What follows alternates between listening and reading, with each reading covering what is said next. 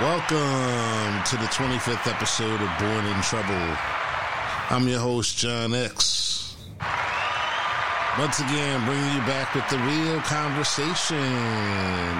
And this week, I'm joined by my illustrious friend from Philadelphia, New Jersey, home of the cheesesteak, which this vegan man does not eat, Mr. Robert Brooks. Holla, holla, holla. Actually, I had a vegan cheesesteak the other day, homie. A vegan cheesesteak. Had Does, me a vegan cheesesteak the other day, yeah. does, does that actually make sense? It actually Uh, exists? I mean, it, it does exist in many forms. Some people use mushrooms to make them. Some people use seitan. Uh, impos- some other people use impossible meat to make them. If you're looking for that fat, greasy late night thing, it works. Like if you're just looking Mm-hmm. Really? for that feel, really? it works. I can imagine it would be tasty with mushrooms because I love mushrooms. Mushrooms make everything taste so much better. It's an interesting fungus. They can't even figure out if it comes from this planet or not. Doesn't fit into any other group. It just is well, what it you is. know, if you if you look at the way mushrooms, they have that underground network which they communicate across time and space. Like you would think that that's that design comes from somewhere else, but should also inspire us that there's more interconnectivity between all beings than we believe. Perhaps we should be tapping into the science of mushrooms in order to make things better here on Earth. What do you think? Well, you know, it just so happens that I, I have some mushrooms in my closet. No, well, you know, make I'm sure you, for the, the, the, the end of the of the work season end so that I can uh, so I can expand my mind. they don't spoil. They don't do it. If I threw them like you know, I No, they'll be good. You know, I'm a big soup guy. So if I threw those mushrooms in those soup, would they retain those qualities in my soup or You know, it's a good question. I know people do make tea out of them, yeah, and people put them on pizzas. they put them on pizzas? So I guess Yeah. I guess there is a possibility that it would retain something there, but Yeah. I don't know. I'm just glad that you're back on the show, These are coated in chocolate. I, it- mm, Exactly. Nummy. nummy, nummy, nummy, nummy. I'm just glad that you're back on the show, man. You know, Grant had a Grant won't because, be making because you because you really wanted me to get over my uh, my loss. You know, the sense of loss that I was feeling after the, the death of the monarch. Well, I knew you were upset monarch. about. I knew I know how you are. I knew you were upset about like the about the queen passing away. God bless the queen. Da, da, da, you know, so I know you were. Uh, I'm more into the. Uh, oh, I think that was. That- was that like a hybrid? Like, were you trying to do Da, da, da, like God Save the Queen and broke into uh, Hail to the Chief instead? Oh, is that hail to the chief? Is it? I don't That's know. They're all the the same. yes. They're all the same. I was kind of disappointed because I was all like amped up from my conspiracy conversation with Winston Meekle, one of our one of our contributors here, and he seems to have bugged out. So we won't be having Winston Yeah. on today, unless he signs on and says, "Oh, I had a problem with it" at some point. So I won't say that. That won't Yeah. happen. So we're just gonna be we're just gonna be kicking it, just me and you tonight, Rob. I don't know where Gina is either. Oh, just like the old days. I think Gina, yeah, just like the old days. This is like back in. You, you're gonna start singing that you got pebbles in your you got pebbles in your sneakers and your feet are cold. Nah, nah. You know what? That stuff never changes. I was talking to someone else from our high school days that lived around the corner from me. And, you know, it was my birthday last week, so happy birthday to me. And she wished she wished me a happy birthday. And this was a person who lived like pretty close to me and used to be on my bus stop. And i was like yeah you know i'm kind of sorry i didn't like talk to you more on the bus stop and say hi and was more polite. Hmm. as you get older you realize that you know sometimes. But it's mixed You mixed up thinking you missed out on something? No not Thinking you missed out on some? i mean no i mean you, I, little, little slice of cake you left on the your little slice of cake you left in the on the plate. something that you're you're talking about. No, Rob. I don't think that I left a slice of cake on the table like that, Rob. That's not what it is. Okay. But it's like they were they were all kind of mad at me because like senior year I got my car. And they were like, when you get in your car, are you going to come and you going to pick us up? And I was like, yeah, nah. Because, like, you know, I was like, I'm not dealing with your dads. Like, you know, I've known all of them all my life. Yeah, yeah, the monarch, yep. But I was like, I'm not dealing with your fathers, though. You know what I'm saying? They're going to be mad about me driving you to school in the morning. So it's like, I'm not, I'm not having that. I'm, I'm only to be here for a couple of more months and I'm out. So, but she wasn't one of those. But it's interesting how things come full circle. It's the past, but nothing from the past is going to solve any of our problems today. It just happens. Well, you know, we can get an understanding of what happened so we don't repeat it. You know, the past has valuable lessons in it. That's not what they say with the history books. Over everything, but it's not what they say with history well, that's books. not what they say, but that's because they know that they screwed up. Yeah, so, yeah, yeah. You know, they're all they're all uh, you know. The internet is all a buzz these days because you know they're they're all mad that a, that a mermaid is black. Yeah, crazy, you know, right? It's okay that Jesus and Cleopatra were white.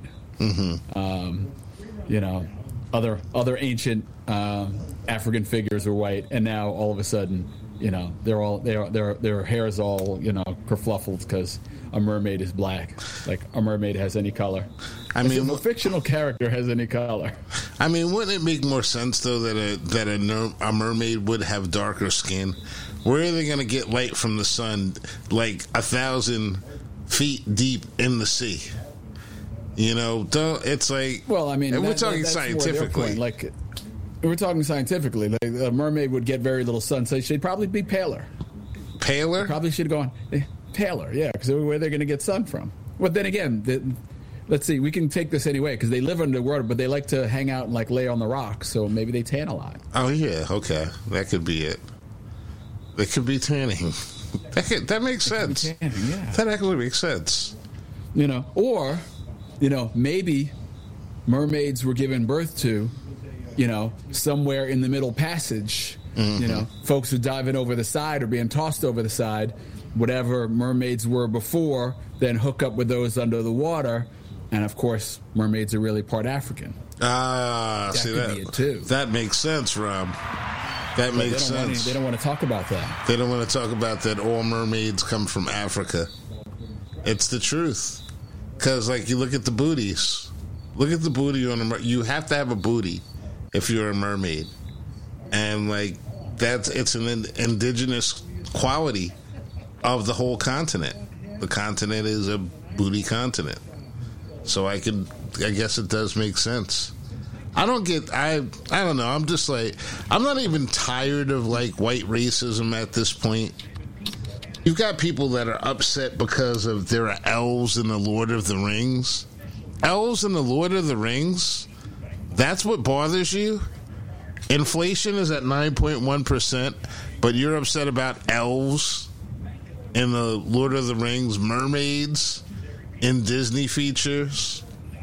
This is the shit that really is bothering you. Like seriously, you know, I uh, you see my whole a lot of what I think is that you know I saw an article last week and it it was the New York Post, so you have to obviously take it with a with a grain of salt because they definitely have their head stuck up their ass. Mm-hmm. But page six is fun. Uh, but anyway, um, they had an article about how cancel culture has failed because and they listed all these people who were supposedly canceled but are still thriving and and doing their thing. And I think that they sort of missed the point. Like cancel culture isn't not working like but it's a lot of what cancel culture is is people on the internet. And you know, you scream about something, you fuss about something, and then you move on to the next thing. Mm. You know, everybody just goes back to living their lives like it's just it's just wind. There's nothing behind it. Right. So you know, there's no actual cancel culture here. Yeah, we flag people for saying things we don't like, and every once in a while we have to we have to say to somebody like, you know what, we're going to stop we're going to stop buying your products because clearly you don't deserve mass attention with your attitudes. But for the most part, it's just a slap on the wrist. That's all cancel culture is. Slap on the wrist. It's a check. Well, but it's just people on the internet who are just talking. And it's also people who are like cancel culture really started with the people that are saying that cancel culture doesn't work.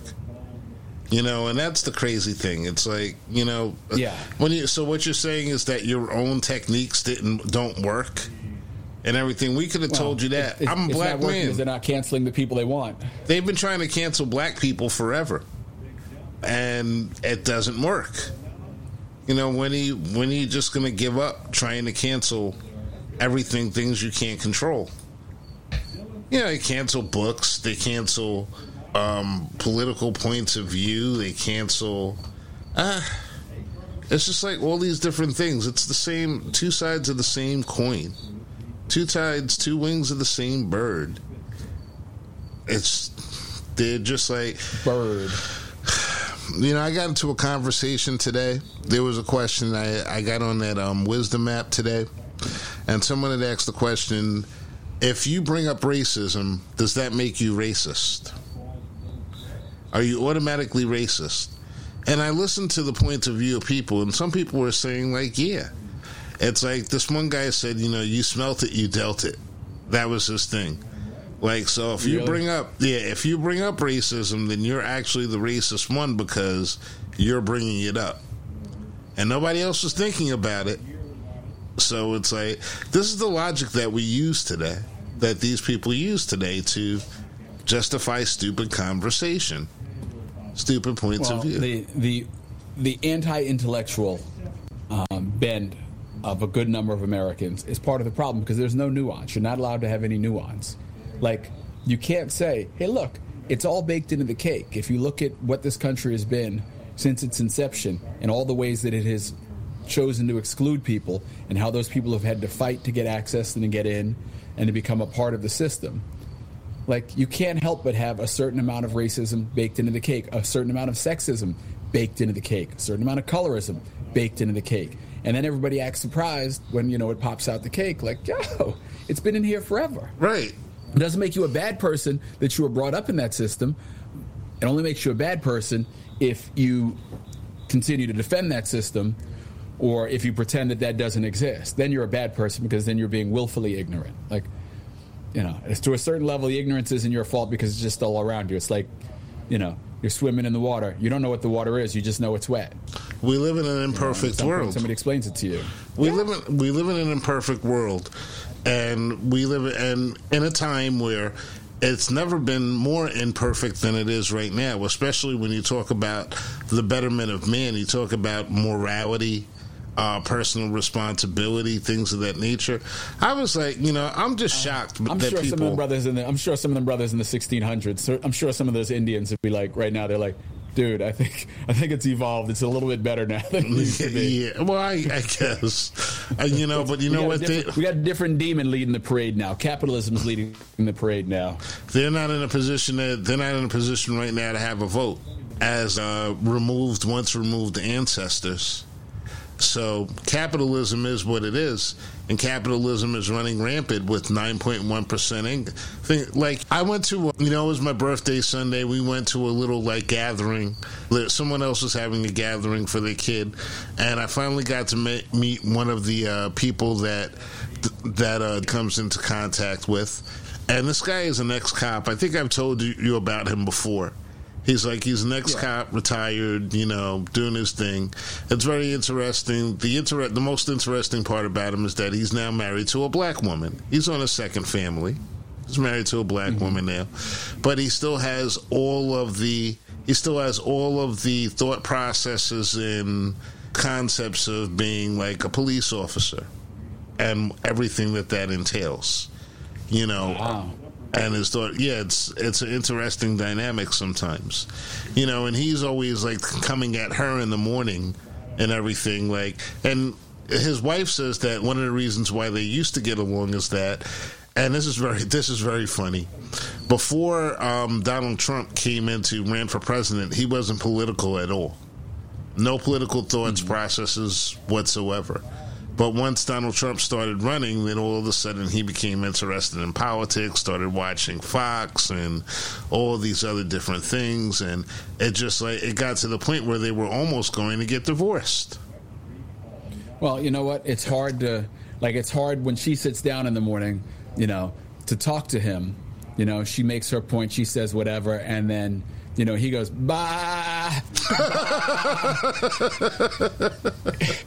you know, it was beautiful in the beginning because you had these two people. They were con- they were you know they were concerned for each other's welfare, whatever. And now she's married to a sheep, and right, right, really hard to make that work. Right.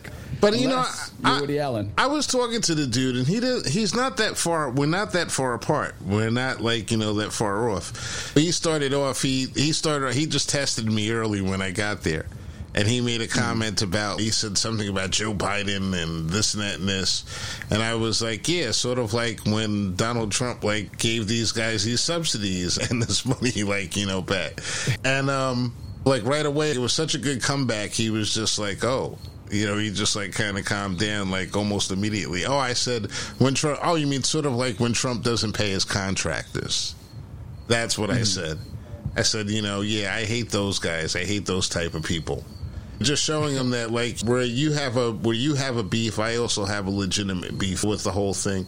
And i don't really care too much. And at the end of the conversation with the dude i just like i just like i was listening to him and it just like hit me. I was like listen bro nothing that has happened before in the past is going to solve your problems today.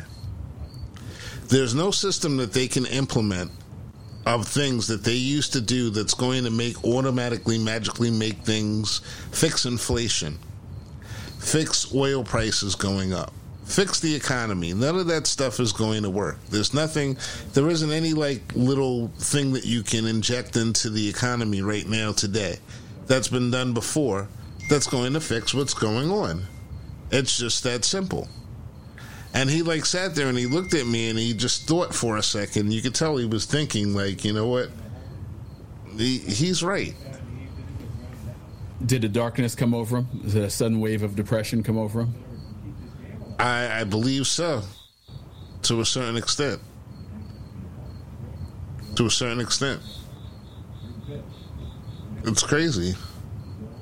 Yeah, I mean, there you can only squeeze the thing so tight. The, the, American system is we just try we just keep trying to wring profits out of these things, and if you got to keep wringing profits out of it, eventually, you know, you kill the thing.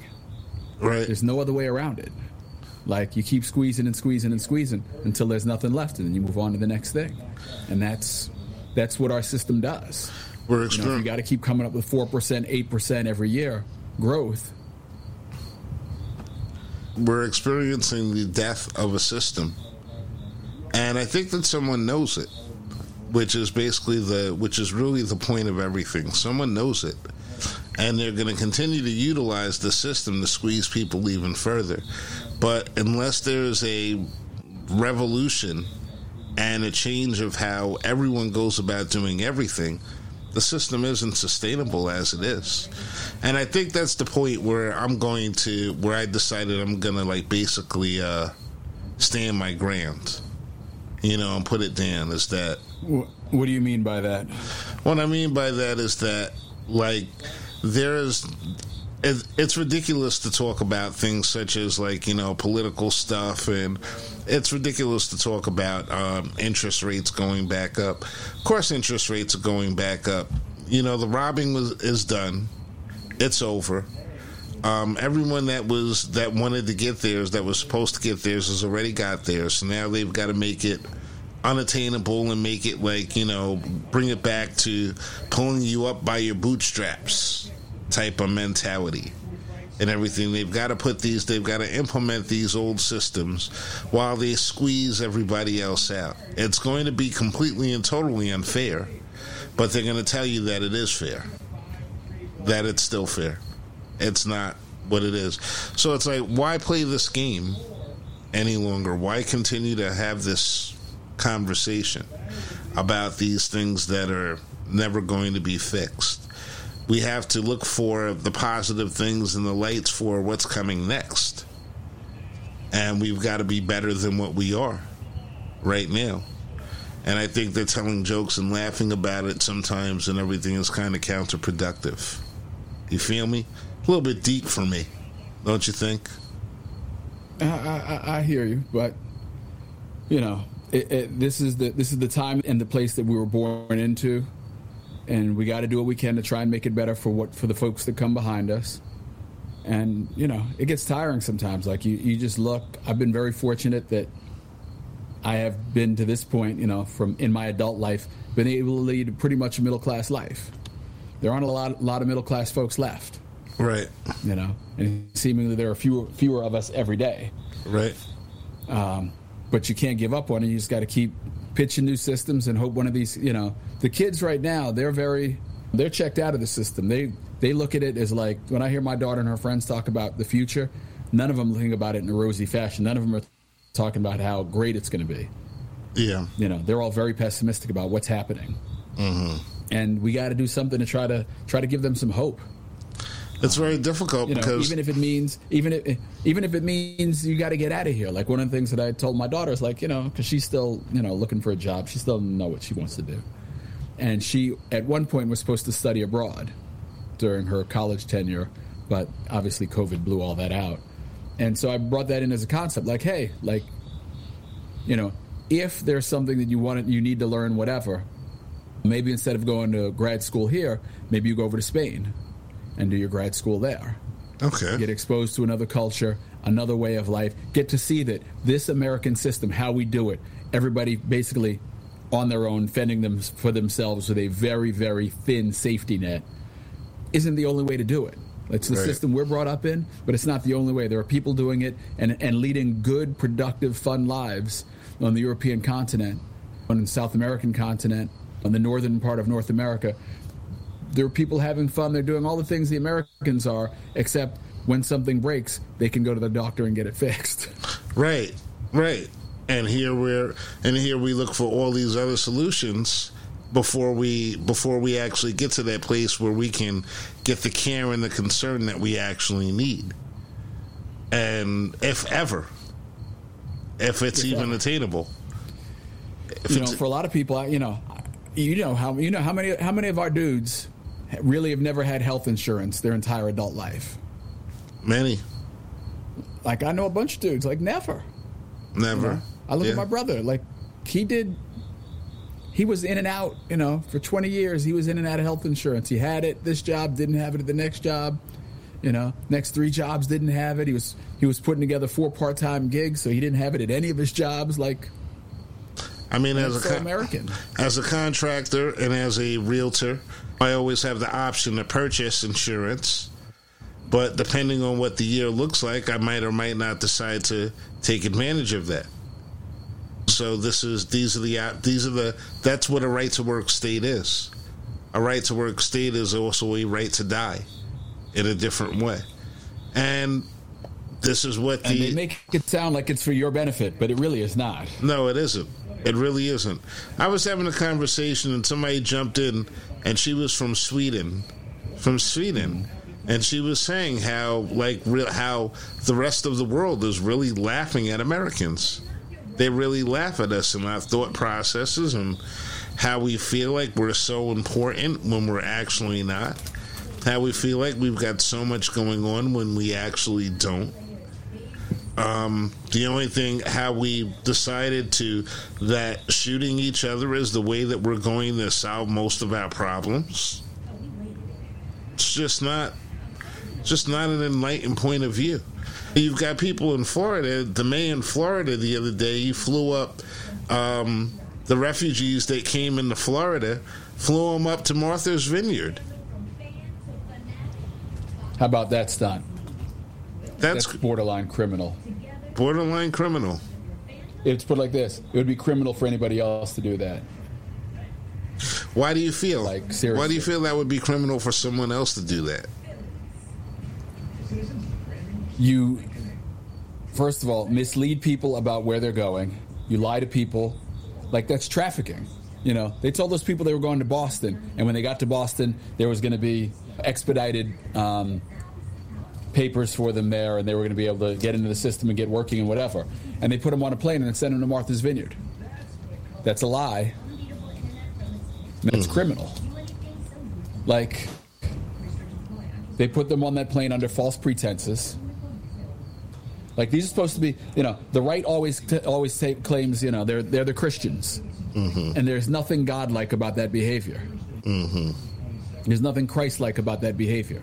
There's nothing compassionate about them. There's nothing Christ like. They're all Old Testament. There's nothing Christ-like or, or compassionate about what's going on in this country on many, many levels.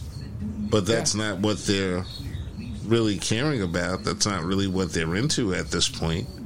Perception no, doesn't revenge. Yeah, it, revenge against who though? That's like you know. That's what I like. You know, you're talking about these states. These are these states that they're some of these states are some of the biggest takers from the federal system. You want to ship people out to New York and everything, and that's cool. But how about when those federal when those federal dollars come in? What state is contributing more than any other state in the contiguous fifty? New York. So mm-hmm. if you live in a state that doesn't have taxes and you brag about the quality of life and all these different things and you still have government service services, you're not doing that based upon what you're putting into the system. You're actually doing that on my back and on the backs of other New Yorkers. Those liberal fuckers who you hate. I'm sure that there's somewhere along the line where it would balance out in a different way. But the whole point is, though, why are we having these disrespectful conversations while I'm paying your bills?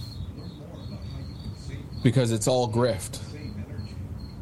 This isn't about leadership. This is about creating sides. This is about uh, putting one side against another so that while they're fighting over there, you're over here lining your pockets. But uh, but we're not all lining our pockets, though. No, no. But the people who are the people who are who have set up this war, the people who continue this culture war, they're lining their pockets. You know, Mitch McConnell is lining his pockets. Ron DeSantis is lining his pockets. Man, I kind of went out. You know, Ted Cruz, that knucklehead. I don't understand how anybody could actually get online and argue on a political in a political context and argue on behalf of any of these guys. I just don't get it. I don't get it. Takes all kinds of people to make up the world. Like, dude at the party. Like it's not a point of view that I could subscribe to. Yeah, like dude at the party, for example, like you know he made his biting crack, but it's like the whole thing is that he's got to make that biting crack in order to like justify his thought process or whatever, and he's got to make me a, a friend or a pundit of Joe Biden when actually I think about them all as being the same fucking way. None of them are yeah. to my benefit. None of them are benefiting me, are going to benefit me in any way, shape, or form.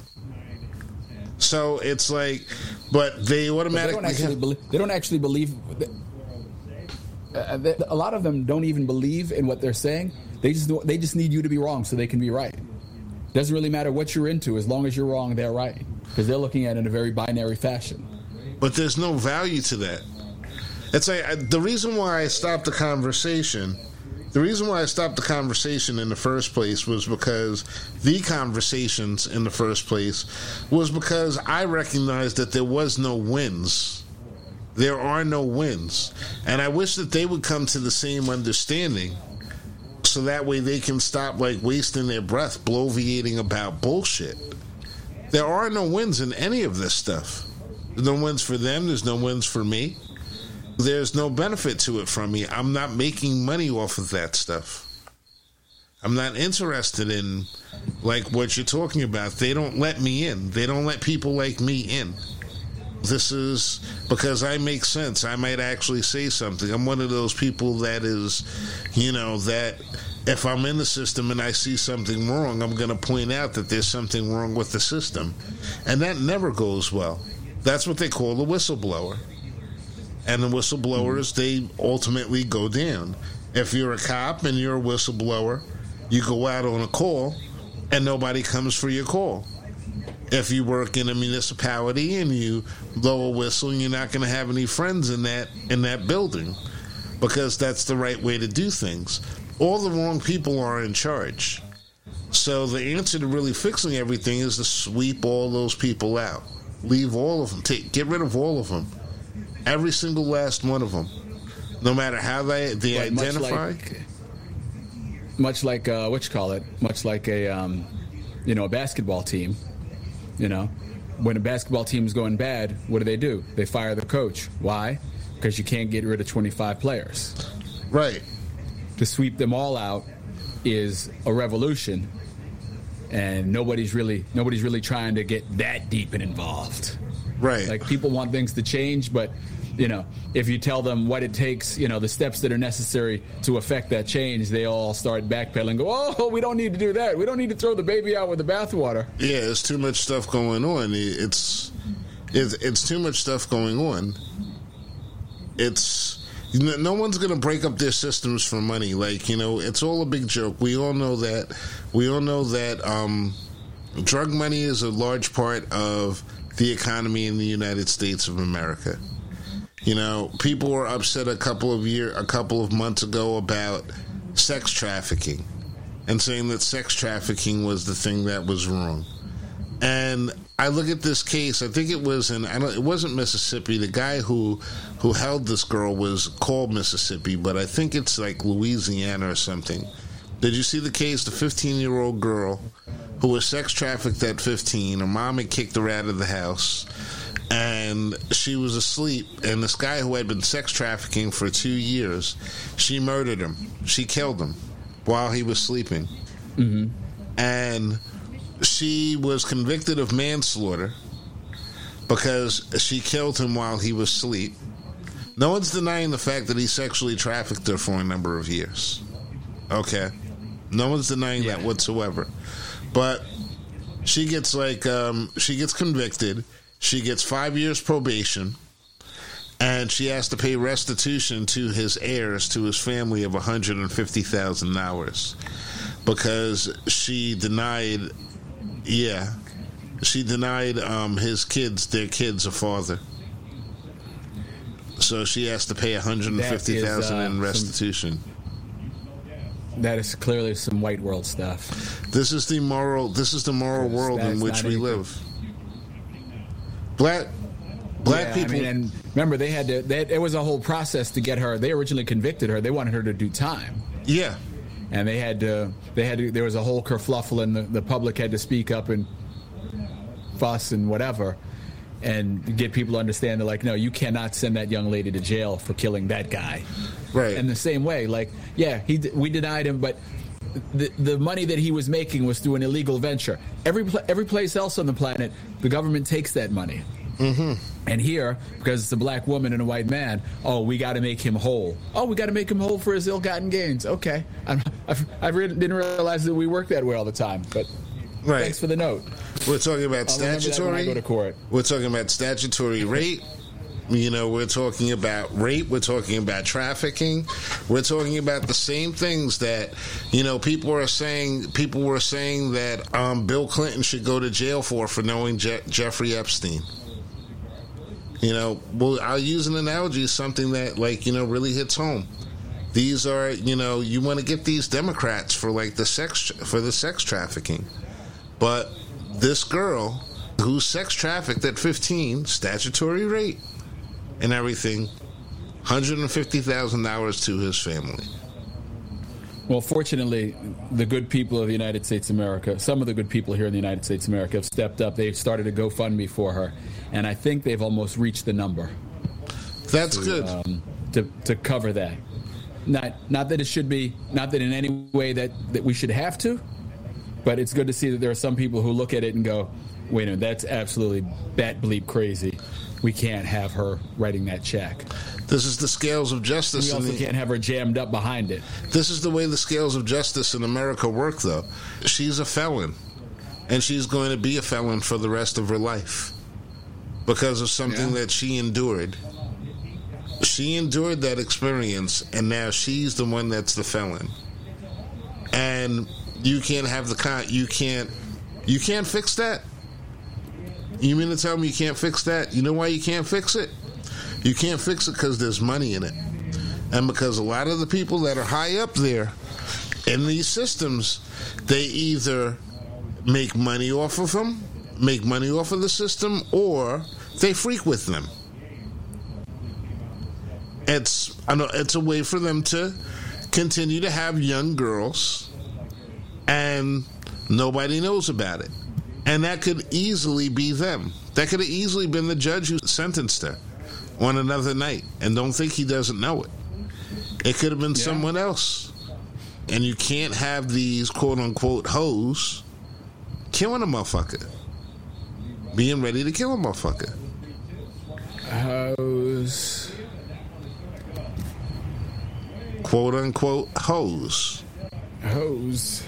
And I use this. See, this is another thing. Like, I'm not going to. I'm going to stop apologizing and turning away from this terminology because you know what? Yeah, I know that it's a. It's it was a young girl who was under the age of 18, but that's not how the system is treating her. The system is treating No. her like a hoe.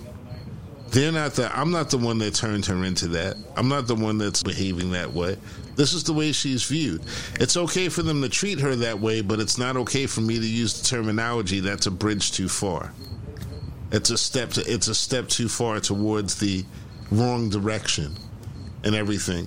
Well, I mean, I think that those who would those who would argue that would say, regardless of what the system is trying to do to her, there's no need for you to accept their definition of her and further heap that upon her, and further heap that indignity upon her. Right, which is kind of brings us back to the whole thing about not wanting to have a conversation about racism. You don't want to call it what it is because it sounds like it sounds worse than what it is. Well, no, no, no, no, no, no. Like, I, I think in this case here, like, so the system's treating her like a hoe, right? Mm-hmm. They've taken this young girl has been exploited to the nth degree, um, and so the system is treating her in a very undignified manner and treating her like a criminal.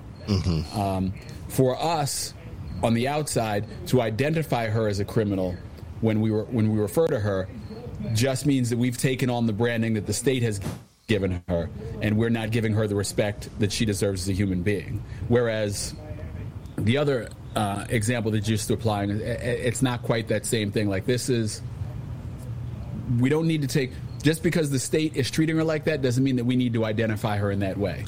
I think the we- same way they said we were niggers, we didn't have to be niggers if we didn't want to be. That's just how they identified us. We didn't have to take that on. I feel you on that, and I understand exactly where you're coming from, but I think that it's worthwhile to allow for the shock value to seep in, because if you if they're treating her like that, we can say young woman all day long and everything, but that's not how she's being treated.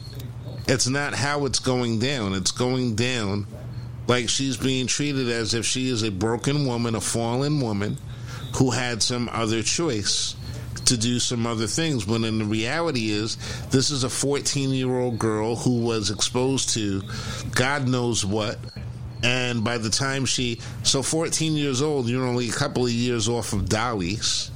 And you've taken her and you've exposed her to this world. She goes from basically Dolly's to being a sex toy within a matter of a year. And no one even acknowledges it. They don't acknowledge the innocent loss, the innocence that was lost in that situation, the opportunities and the things that she will never get to experience. And all because But of the fact that we don't contribute to that. Well, listen. There's nothing we can we ha- in order to stop these. My whole point is in order to stop these people from making these this uh, cutting an even larger swath of people is that we need to call it out for what it is at this point. Like right now, it's not getting any better. I was watching another video where the guy was talking about a woman being married to a guy who has a job for 25 years and comes home and eats his food, gets a lunch pail, and all that stuff. And he's this is a one percenter. He's saying, why would a woman settle for that when you can have all of this? You can have this man who's basically in charge of the universe and everything, and also as many other women that he can purchase at that point in time, which is really the thought process to me. It's like they're making, they want certain people to have access to everything and other people to have access to nothing. And they want you to But be able to been the game accept. Yeah, but it's like now it's amped up and it's ramped up to a to such a ridiculous level at this point where the only option is going to be there's going to be ah, I'm not going to go there. But there aren't many there it's not that it turned my it turns my stomach to think about that. that this girl was like put through all these situations and she's being judged by all these people for the fact that she was essentially born poor and unfortunate with a mother who doesn't care about her. She wasn't born a queen of England. The opposite of that. So, hey, what do you do? You change everything. Nothing from the past. You change everything. Nothing from the past is going to fix the problems of today. There's no system. Don't tell me about what happened in the 1950s when they did this. You know, somebody, someone also said the other day, it's like it's been 50 years now or 40 years now, and I think we can kind of like, you know, say that the economy does not trickle down, economics does not trickle down. Well, nobody ever believed that it did. Do they believe the damage, I mean, though? I- no, they, they they don't care about the damage. The damage was baked into it. The damage was designed. It was never about us. It's never been about anybody else but the one percent. 1%. The rest of us are playing the lotto. Holla. The lottery is in the form of Haven't played in a couple NFTs. It's in the form of NFTs now, and and Bitcoin, and any other else thing thing that you can figure out. Yeah, I'm not sold on any of that technology. We have a, one of the guys in my office. He is um, he's playing with Bitcoin. He's putting a little money each week in, into Bitcoin, and he's you know, see, he's been reading and he's been so a couple of days a week we just sit in the office and we, all right, explain this to me, make it make sense. Mm-hmm. And um, yeah, I, I don't know how well he's done on that task. I, I would say that in that regard he's probably failed, but you know that's once again somebody has sold somebody when somebody has sold a bit decentralization is good for everybody like decentralization. Okay well what is that decentralization really? What does that really mean? Once again you're on your own. Hmm. Like if you lose your bitcoin wallet your money's just gone. Okay it's gone. You lose your code your money's gone. Bye It's not like the FDIC is insuring you up to fifty thousand dollars on there's Bitcoin. no, there's no insuring nothing now. You're gone. It's just over for you. So that sounds like the best thing to you know, invest all in. these well all these solutions and all these solutions that people keep pitching none of them are collective. They're all individual. And we all know the rule. If you want to go fast go alone. If you want to go far go in a group. And everybody's speeding to get to nowhere by themselves because we're not we're not groups. There's no such thing as a group in the United States, except for the rich. They're the only group that actually sticks together and does anything together. You know, I've had these experiences the last couple of weeks. We were dealing. I was talking last week about the um, Georgia school district where my daughter is actually moved into, and it's being run by mainly black people, and it's being run poorly by mainly black people.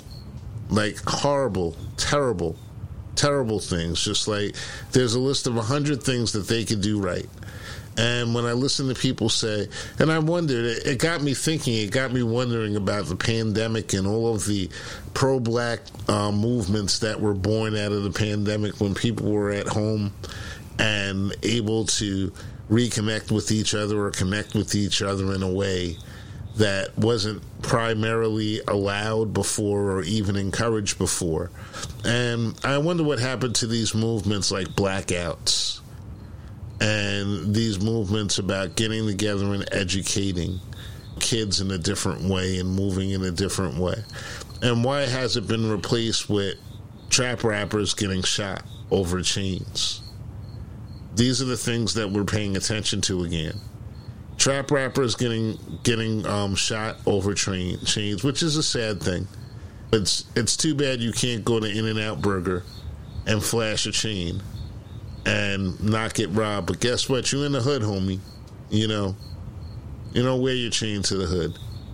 You just don't do and also that. what kind of what kind of energy are you putting out there yeah, like what do you put what do you what are you putting on record? What are you putting on whatever? It's not records anymore. But what are you putting out what kind of energy are you putting out there? Like if you want if you want to rap about how much ass you kick and about how bad you are and how you know nobody can fuck with you well people are going to be more inclined to fuck with you. If you're in, in a society in which we all know that there are a lot of people hurting if you want to flash your opulence you know perfect um, capitalism is whatever works. So. Mm. Robbing people is also baked into the pie. Like there are supposed to be some people who look at it and they think the risk is worth it that they're going to take from you rather than go on and earn pennies on the on the, for an you know for, on the hour. Mm. Like that's all baked into the cake. So if you don't understand that, you know you'll be the one sitting there with your jaw wide open while somebody's sticking you up. I look at the economy moving backward based upon that, even criminally because back in the when and when prohibition started, for example, um, mm-hmm. the mob used to offer protection to people who used to rob other people, but then they figured out they did the math, and they realized that it wasn't worth it for them to jeopardize their operations that were bringing in money on a daily basis. Um, crazy as it seems, um, hookers and prostitution was a large number was a big number that associated with that. At that point in time, it's been old as it's as old as the as the rocks at the bottom of the sea. As the rocks at the bottom of the sea. But prostitution is a part of that as well. But they saw that as not being worthwhile. But now, as a community, in the black community, unfortunately, we see that robbery is looked at as a come up. But you know, when I look at it, it's like even that chain. If you steal somebody that's got a, if you steal a chain that someone had crafted for fifty thousand dollars, you know it's not worth fifty thousand dollars anymore. It's worth considerably no. less. You can't sell but it. They don't know that. You yeah, but you know they'll find out when they go to the pawn shop or they try to hack it. It's yeah. worth a it's worth a small fraction of that. So what we're like putting in uh, Trading Places, right? Where he goes into the where he goes into the pawn shop with his Rockefeller Co. Yes, and uh, what's his name? Uh, Bo, Bo Diddley, Diddley says Bo in Diddley. Philadelphia it's worth fifty dollars. It's worth fifty dollars. That's right. That's what it is. That's the reality of it. It's like there's there's not the value isn't there, but the education is such that you know the education that's mainly sometimes put forth by people who look like you may not have the same concepts of you as what value the same value in education. The value in education for them is their paycheck at the end of the week which becomes understandable after a certain time but does it?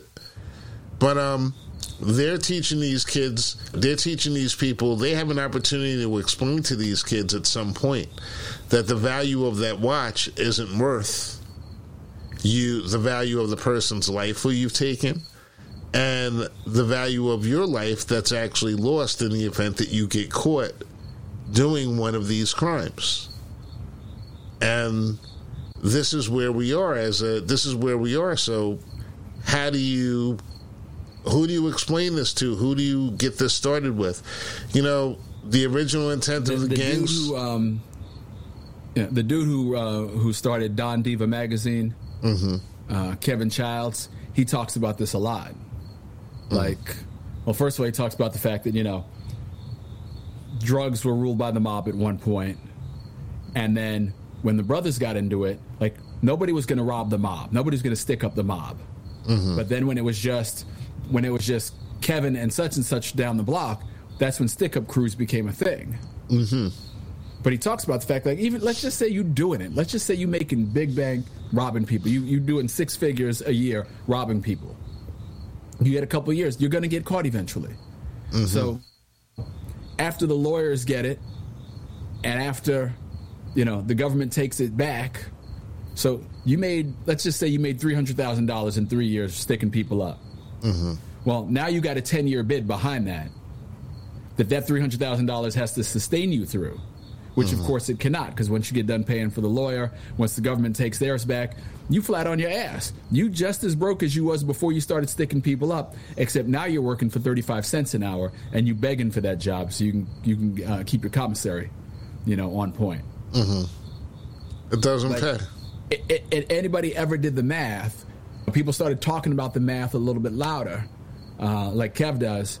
Like you'd start to understand it doesn't make sense, but none of these people are thinking about tomorrow. Like if you're if you're caught up in that cycle, tomorrow is an abstract. You got to eat today. That's that mentality. People say you can't. People say that you can't change your surroundings and you can't change environments and societies, and I'd like to find out whether or not that's true. That's basically that's the mission I want to kind of like embark on. I want to find out whether that's actually true. Can you not? Is it really that hard to get it through to people that 35 cents an hour is what you're actually worth at the end of the day by doing that crime?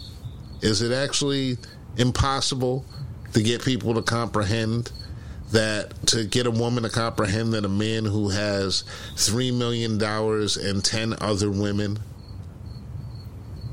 isn't a value to you? To, well, you know, it all depends on what's what what is she valuing in that. more than likely, she's she's valuing her slice of the ten, of the of the millions and not the man. The man is interchangeable. The man is interchangeable. When they're caught in that loop, the man is interchangeable. Mm. You know, it's all about keeping that bank account full. Let me ask you a question. How many 35 year old women have you met that are a little bit past their prime and outside of that circle that are now struggling? Hey, it's really hard to find an old hustler who's living a comfortable life in their 50s. Mm. Like, how often how often do you run into one of them? You're like, oh yeah, dude, what you been up to? Oh yeah, man, it's cool. You know, I was just hanging out. So I was I was down at the beach last weekend. They're they're always living hard because it's a dead end road. It's a dead end street. You know, and those women who who prioritize the money you know, they get treated like they get treated. You didn't value him as a human being. He doesn't value you as a human being. That's not going to end well, but you were hoping that the money would make it all right. Because the old saying, you know, you can't buy happiness, but you can choose your brand of misery if you got enough money. Money can't circulate if you spend it. You can't keep it and spend it and build it at the same time either. So, yeah, well, they never think about that part. Value, value. Life is value judgment, my brother. Everything in life is a value judgment. So yeah, my man, twenty fifth episode. So you you you you had your birthday last week, and you got a difficult birthday now. The the terrorists made your birthday a difficult day. Mm-hmm. mm-hmm. Um, you know, 9-11 used to be a big party day for John X. Yeah, yeah. You know, Mm-hmm. Um, you probably have to move to a different state for it to be a big party day in the future. Mm-hmm. Yeah. Like where you live, that's not going to happen. Mm-hmm. But you know, I'm, I'm, encouraged about the fact that you found a little party, found a little something this year, and you were, you were able to get out and, and still have some fun. Oh yeah, it was it, it was actually fun, and like you know what, I've got a good family. I don't give them enough. I don't give them enough props and credit and everything from my daughter to you know even the in-laws you know, the kids in and everything.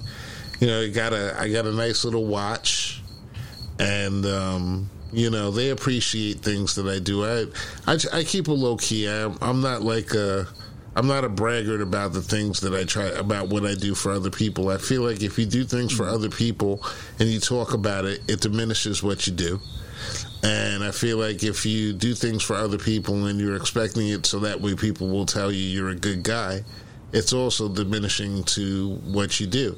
I prefer that the majority of people who know me continue to think about me like the asshole that you think that I am. You know, so and the people that are close to me, I, I I get that love from them, so I appreciate it. I actually had a very good birthday this year, and I appreciated all the love that I got from the people that are closest to me. So it's all good, and it's a, and as you get older, it gets more important it really does. Because you see, we're seeing these people. There's so many people that have passed away just in the last couple of weeks that we knew. and it could really happen for a lot of people every day. I don't think it's going to happen to me anytime soon. I don't expect it. I'm not planning to. I don't. I'm not planning to. I'm. I'm planning to get through the 20s at least. The 2020s at least. So, you know, I'd rather be good to people as opposed to be bad to people. And I admit to a lot of things that I did in the past, and I move forward. And I'm more disappointed when a lot of people don't admit the things that they did in the past because it still holds them back. None of us are the same as what we used to be. We're not the same people as what we used to be. And if you are, after 30 years of 30 plus some odd years of development, the same motherfucker, well, God bless. You know, what a waste. What a waste. If you're still holding on to animosity for something that was said when someone was a kid and everything, you're you're an ass and everything. But I do treat people the way that I've been treated at the same time. So you know, for example, I remember I have a list of people who like reached out to me when my mother passed away over two decades ago. It means something.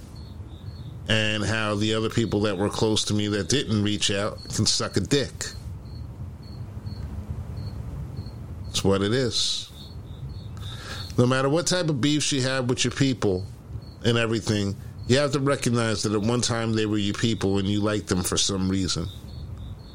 So that's yeah, that's not something that people do really though. Like I, I always have that. I always tell people that about you know relationships. Like, yo, there's a reason you dated her for two years, and whatever whatever that breaking point was, there's no way that it could eliminate all that good shit that happened. Because otherwise, why were you there for two years or three years or whatever? Right. So I'm, you know, and women don't ever want to hear this because I'm like, look, I'm friends with almost all of my exes. Mm-hmm. Like, I don't do bad breakups because there's no reason to do bad breakups. I have one bad breakup on my record, and really that's her attitude, and it's not, you know. I think I know who you're talking to, talking about too. You probably do. Mm. You probably, you absolutely do know who I'm talking about. Mm-hmm. But that's her. That's her and her attitude, and you know that's the way she was brought up, and limited mind, you know, scope and whatever, and that's fine. You know, she might come around, she may not, but mm-hmm. that's her journey and her growth. Mm-hmm. Uh, but you know, a lot of women get upset. Like, what do you mean you're friends with all your exes? Like we're not enemies. Like occasionally they'll drop me a line or I'll drop them a line. I'll see something like, hey, how's it going? Just saw blah blah blah, whatever. Like it's not. I didn't drop her a line because I was trying to backdoor her. Just right. Hey, they're just people in my life. Like you know, every man, woman doesn't have to want doesn't have to be a I need to fuck you situation. Well, some people need that drama though. When you're separated from them, they need to hate you because they don't want to. It's like it's a part of them they like to say that it's part of their passion that they had for you in the first place. So okay. it's yeah. I'm, listen, it's I don't I don't believe in it. I don't believe in it either. There's there's even the one even the one who did me like the worst and everything. I'm not mad at her, but she's still consistently mad at me and or not even really. I won't even say that. I can't really even put that on her like right now. I won't even say that. I won't speak for other people. But I'll just say that there are other issues that still continually come up that show me that she's still not evolved. And mm-hmm. the same reasons why you were with him are the same reasons why you're not with him and why you never could be with him. You know, I say God bless, live and let live. Everybody's got a everybody's got their own crosses to bear. We all got our our things that we need to do and everything. And I just don't want to leave this earth angry at anybody. That's all. I don't either, but if we do another show with you and that light behind you, we might have a problem. Look at that shot. yes, brother. I could always. You could have said something earlier, man. It's just like I just want to change the direction. A little bit more. A little bit more. A little bit more. A little bit more. A little bit more. A little bit more. A little bit more. Okay. Well, more. More. The, you can uh, see it. Well, so, get that light out of there. All right. So I'll get the light out next time. Mr. Robert Brooks. Okay. I still have some fun doing the show, whether it's two of us, four of us, one of us. I think Gina's Gina's has moved and he's like, you know, he's active doing other things right now. I'm going to have to reach he, out to the brother. He's reestablishing himself. You know, it reminds me that I got to send him a text tomorrow because I'm going to be, I'm flying down to the A tomorrow. Okay. Holla so, at him. see if he wants to see if he wants to come out on Saturday. That's what's up, He man. wants to come down by the battery on Saturday. That's what's up. That would be cool. Y'all take some Yeah. take some nice pics. You're going to do a flyby in Atlanta. Yeah, on Sunday they're having a uh, a Temple alumni function at the game. Okay. So one of my boys Santos is going to be there. Uh, so that'll be cool too. Is your girl um Get is your girl from the um what's the one with the TV show? What's her name? She will not be there. She lives in New York now. Tam, Tam yeah, Tamron Hall. Tamron. Tamron. Yeah, I'll never forget when I met her early in the morning. Very like, you know, I can concise. all on my own. I can do bad all on my own. Well, we just really, I'm just really trying to get something to eat here. You know what I'm saying? I didn't realize we was dating already. You know. I don't even think anybody tried to holler at, at her at that point. That was just like her. That was just like always her attitude. Yeah. Uh, she was uh, she was very focused on becoming a star. Yeah. Yeah. She was very focused on becoming a star. She she had a couple landmines, none that I'm none that I'm going to out her for here. She she did she, you know she stumbled a little bit. You know there was that whole you know so Temple's in the heart of Philadelphia, North Philadelphia. I mean, it's in the middle of of you know an urban neighborhood, Mm-hmm. And across town is University of Pennsylvania with all those folks who um, you know have a little bit more money than the typical Temple student. Mm-hmm. So folks tend to try and date across town whenever possible, Mm. um, and it doesn't always go well. Doesn't always go well. Worked out for me. Some other people I know not so much. Yeah, I still remember her. I give her a shout out too. I won't say her name though. But the woman could cook. I still say you should have married a Rob.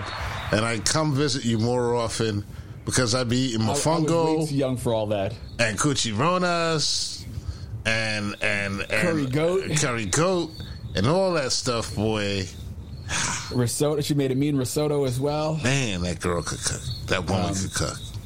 Yeah. Very smart too. But Intelligent. but it- but at the Super time, she intelligent. smart, but at the time, she was which call? She was also, you know, a little bit of an enabler. Yeah, she yeah she did enable. That's what I liked she, about she her, was letting me drink my face off. and she didn't mind that I came by and I joined you. So that was like No. uh, that was like a good. She was a good one. She was a good one. Tell her I said hi next time you speak to her because I know you're still still friends and all that other stuff. Oh, yeah. But you know we're gonna have to sign off now. Born in trouble. Twenty fifth episode. Oh, yeah, I gotta get some Skywalker in me. Yes, we're at a quarter. I actually have some of that right now. I got a blend right now. I'm about to spark it up. We're gonna do nice, it right. nice. I'm gonna get my vaporizer out There you go, brother. and, uh, and do a little Skywalker. there you go. Just because you're old doesn't mean you can't enjoy the finer things in life. That is right. I used to have an uncle who would sit up on the pool deck Mm-hmm. at, at Ruby's house. You know, and I didn't know what it was at the time. And then brothers would be up there smoking joints. And he'd be up there rolling. He'd be like, What are you doing? I'm smoking the finer herbs and tobaccos. that was always his answer. smoking the finer herbs and tobaccos. Yes. And Yes. Enjoy what little life has to give you. You know what? No matter what they take away from you, if you got some soil and you got some seeds, you too can have a taste of the fine wine that Mother Earth brews every day underneath her soil, along with the mushrooms. Born in Trouble, 25th episode. Check us out next week. Peace. Peace.